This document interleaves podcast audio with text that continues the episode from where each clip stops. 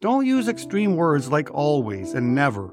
Threats like, if you don't change this, I'm leaving you. Or attacking words like, this is your fault, you're wrong. These are terms of accusation and escalation. Too often, our communication puts the other person on the defensive. We accuse, we don't inspire. Welcome to Philosopher Insights, the podcast that delivers wisdom in minutes a day that you can put into practice daily and strive to master over a lifetime. The podcast committed to sharing ideas that encourage you to bridge the gap between who you are today and the person you aspire to be in the future.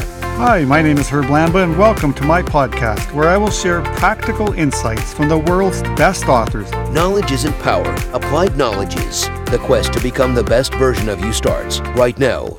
Hi, and welcome to Philosopher Insights. My name is Herb Lamba. Today, I am really excited to share eight rules of love how to find it, keep it, and let it go. The author of this book is the incredible Jay Shetty, and it's published in 2023. I want to share a number of my favorite insights from this book, starting with solitude versus loneliness, karma plus the parental gap, your partner is your guru, dharma provides direction, expression is conflict, new experiences, give love always, you make a difference, and finish it off with a closing thought. So let's begin with the introduction. Quote, What is the difference between like and love? asks a student. The teacher responds, When you like a flower, you pluck it. When you love a flower, you water it daily. This frequently cited dialogue illustrates one of my favorite ideas about love. We are attracted to beauty, we long for it, and we want it for our own. This is the flower that we pluck and enjoy. But attraction, like a cut flower, eventually withers and we discard it. When attraction develops into love, it requires more care. When we want to keep a flower alive, we don't cut it and put it in a vase. We give it sunlight, soil, and water. And it's only when you care for a flower over time, doing your best to keep it alive, that you fully experience its beauty the freshness, the color, the scent, the bloom. We are drawn to love as we are drawn to a flower, first by its beauty and allure, but the only way we can keep it alive is through consistent care and attention. Love is daily effort. I want to develop the habit of love with you in this book. I'll introduce you to practices, mindsets, and tools that will help you love in a way that brings daily rewards season after season. I used wisdom from the Vedas, a collection of ancient Hindu scriptures that form the oldest layer of Hindu tradition and serve as a foundation for the religion in this book. The Vedas introduce me to the fundamental ideas that love has stages, that love is a process, and that we all desire to love and be loved. I wrote this book so that anyone can access these concepts and discuss them with friends, family, and partners. I love the intersection of modern science and ancient wisdom. The ideas here are supported by both, though we are repurposing Vedic concepts in ways that haven't been used before, applying spiritual concepts to earthly relationships. End quote. That's from the introduction of Jay Shetty's latest book, Eight Rules of Love, which I finished reading 36 hours after I purchased it. I loved his first book, Think Like a Monk, which I featured in episode 51 of the podcast, and his latest book was equally as exceptional. In this book, Jay helps you unlock the secrets of love. Love is not something we're taught, but with Jay's help, it's a skill we can master. Jay's approach to love is based on practical, actionable steps inspired by both ancient Vedic wisdom and modern science. Explore the entire relationship cycle from first dates to breakups and starting over, and learn how to win and lose together, define love, and avoid unfulfilling partners.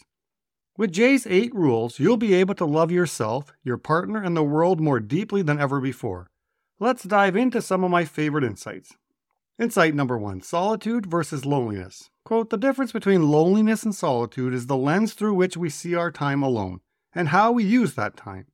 The lens of loneliness makes us insecure and prone to bad decisions. The lens of solitude makes us open and curious. As such, solitude is the foundation on which we build our love. Solitude is not a failure to love, it's the beginning of love. During the time we spend without a sidekick, we move through the world differently. The first step to making use of your solitude is being present with yourself. Even when we're not with other people, we're often too busy, distracted, and distanced from our own lives. When we pay attention to how we feel and what choices we're making, we learn what we prioritize in life, our values. Those values steer how we make decisions. Being present and seeing your values gives you a sense of who you are, and you get to decide if that's the person you want to be. Take the time to appreciate your strengths and admit the areas where you need work. Then, when you enter a relationship with someone else, you'll already have a sense of what you're bringing to the table and where you could improve. End quote.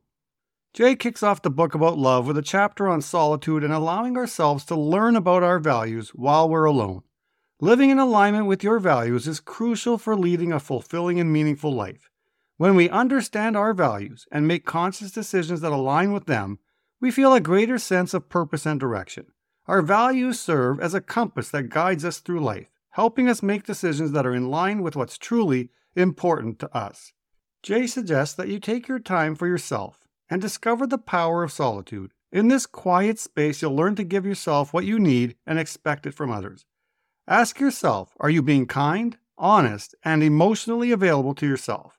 The more time you spend in solitude, the clearer your answers will become. He reminds us that the way others treat us is largely influenced by how we treat ourselves. A relationship with someone else can't heal your relationship with yourself. That's why taking care of yourself and nurturing a positive relationship with yourself is so crucial. Embrace solitude and discover the benefits of self love and self care. Insight number two karma plus the parental gap. Quote, the impressions we form in our youth tell us what love should look like and feel like. They suggest what's attractive and what's dorky, how we should treat others and be treated, what profession they should have, and who should pay for dinner. But if we don't understand how our impressions were formed and how we make choices, then we keep repeating the same karma. The same impressions lead to the same choices. We love others in response to the way We've been loved by others. Karma is a mirror showing us where our choices have led us. We pick the wrong people and repeat mistakes in relationships because of the samskaras, deep seated tendencies that influence our thoughts, behaviors, and emotions that we bring with us from the past. End quote. This was such enlightening wisdom for me. I honestly never considered this before. Love is one of the most profound and transformative experiences we can have in life. But it's important to remember that the love we experience is a reflection of the choices and impressions we made throughout our lives. Quote, if there is a gap in how our parents raised us, we look to others to fill it. And if there is a gift in how our parents raised us, we look to others to give us the same. End quote.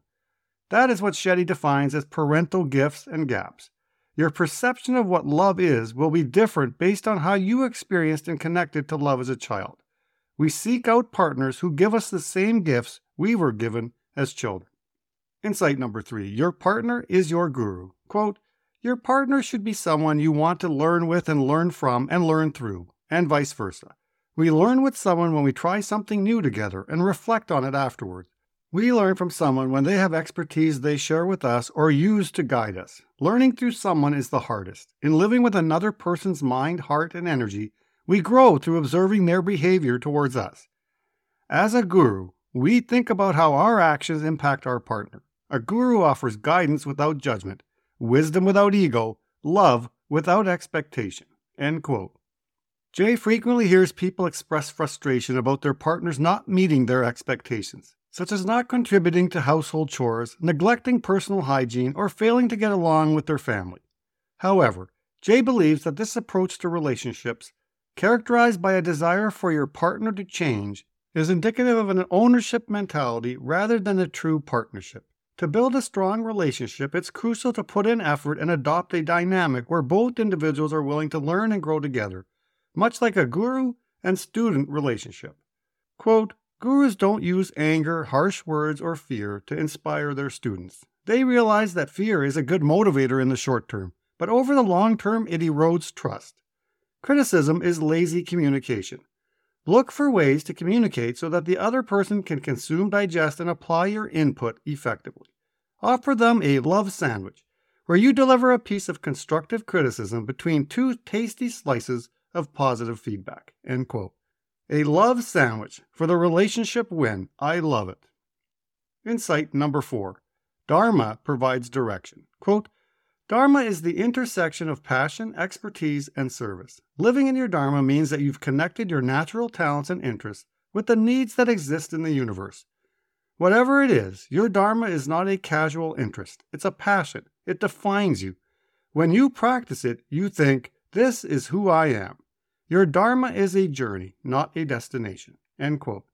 Jay brings to light a noteworthy study from the University of California that highlights the contrast between hedonia and eudaimonia.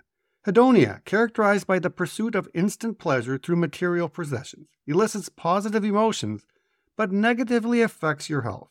In contrast, eudaimonia, which stems from having a purpose and fulfilling one's potential, has positive effects on health, including stronger immunity and reduced inflammation. Jay emphasizes the importance of allowing your partner to pursue their purpose and offering support during their journey in a relationship. By fostering each other's sense of purpose and growth, successful relationships are forged. It is a collaborative effort where both partners are ascending towards their aspirations together. Insight number five expression in conflict. Quote, share what you feel, not what you think of the other person. Channel your inner guru and try to lead gently and calmly without forcing your ideas or desires on the other person.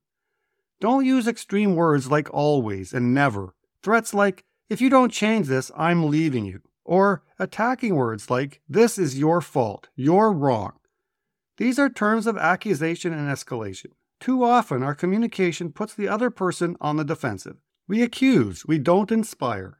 Fights often start with the same two words you always. Instead, focus on clarity. Start by saying, I think our problem is that, or it's important that we. When you enter a discussion calmly, you can use language of request rather than complaint or accusation. I believe that this single insight by Jay Shetty could potentially help save millions of marriages. At the heart of most arguments is a focus on personal grievances, with partners fixated on what the other has done wrong. This creates division and animosity. Instead, Jay suggests using we statements in conflict resolution to demonstrate a shared responsibility and avoid placing blame solely on one partner. This shift in perspective can lead to a more productive and harmonious relationship.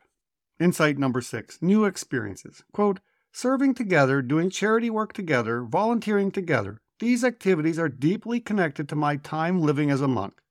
Half our time as a monk was spent in silence, self awareness, and study, and the other half was spent in service, trying to make a difference in the world. Like music and sex, the act of service increases oxytocin levels. It has also been shown to reduce levels of stress and create social connection. It's easy to connect when you're not trying to just help each other or to help others, but to help others together. We feel a higher purpose together. End quote. In his chapter on rule number seven, you don't break in a breakup, Jay encourages us to go beyond the superficial in relationships. He suggests moving away from the all too common scenario of simply watching TV together while passively using our mobile phones. Instead, he recommends seeking new and exciting experiences outside of our comfort zones where both partners are on equal footing. Insight number seven give love always. Quote, Giving love solves a human need that is even greater than romantic love. I need to be of service. There is no greater ecstasy than that. I like the Chinese proverb that advises, quote, If you want happiness for an hour, take a nap. If you want happiness for a day, go fishing. If you want happiness for a year, inherit a fortune. If you want happiness for a lifetime, help someone else. End quote. The joy we feel from serving others has been labeled the helper's high or giver's glow, defined by scientists as a feeling following selfless service to others, of elation, exhilaration, and increased energy, then a period of calm and serenity. End quote. The benefits of being in service to others to improve the world around us cannot be disputed. Rather than passively waiting for love to come to us, we can actively seek opportunities to express it. This doesn't have to be a rare occasion, but can be incorporated into your daily lives. It's important to remember that experiencing love isn't limited to just receiving it, but can also be found in giving it. Although this may sound like common sense, is it common practice in your life? I know I have some work to do in this space. Thank you, Jay Shetty. Insight number eight you can make a difference. Quote, once I was walking on a beach in South India with one of my teachers. We were in a fishing community and many fish had been brought up to the beach in nets. But there were thousands of other fish that for some reason were stranded on the beach, slowly dying. One by one, my teacher began to throw fish back into the sea in hope that they would survive. There were so many fish on that beach, I knew we wouldn't be able to save them all. I asked him, What's the point in saving them? It's only one fish to you, my teacher said, but to that fish, it is everything. My teacher was enacting in real life a message from a Zen story that I would later come across about a teacher throwing back starfish back into the sea. The starfish story is a reminder in our fast paced, stressful, and often negative world of the impact one person or action can have on another. While helping a friend in need may not change the world, it has the power to transform that person's world. And that alone is truly remarkable. Insight number eight closing thought. Quote, I began this book by talking about how when we love a flower, we water it every day. Now you are the one doing the planting, planting seeds for others, giving fruits to others, providing shade for others.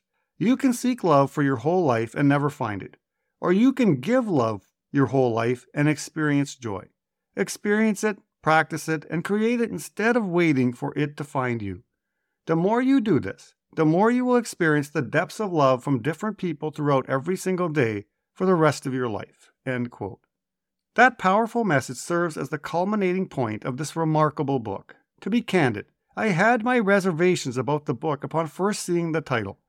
I felt confident in my understanding of love and relationships and wasn't sure if I would gain any new insights. However, I couldn't have been more mistaken. This book exceeded my expectations and elevated my understanding of love and relationships to a whole new level. My aim now is to put into practice one or more of the numerous strategies outlined in this book. I trust you found value in the insights shared today, but this book is so rich in wisdom that it cannot be fully captured in a podcast. My intention was simply to spark your interest and encourage you to delve into the book's wealth of knowledge and apply it to your life. Your relationships will thank you for it. Jay Shetty is a brilliant individual, dedicated to serving humanity and this book is yet another testament to his mission. It was truly exceptional. You've been listening to Philosopher Insights with your host, Herb Lamba. If you enjoyed this episode and you'd like to support the podcast, please share it with others, post about it on social media, or leave a rating and review. To go deeper with me, you can register for free at www.philosopherinsights.com for instant access to a growing library of philosopher insights, which are 8 to 10 page PDFs plus 20 minute MP3s that break down my favorite insights from the world's best personal development books. To catch all the latest from me, you can follow me on Facebook at Optimal Herb. Thanks again, and I'll see you next time.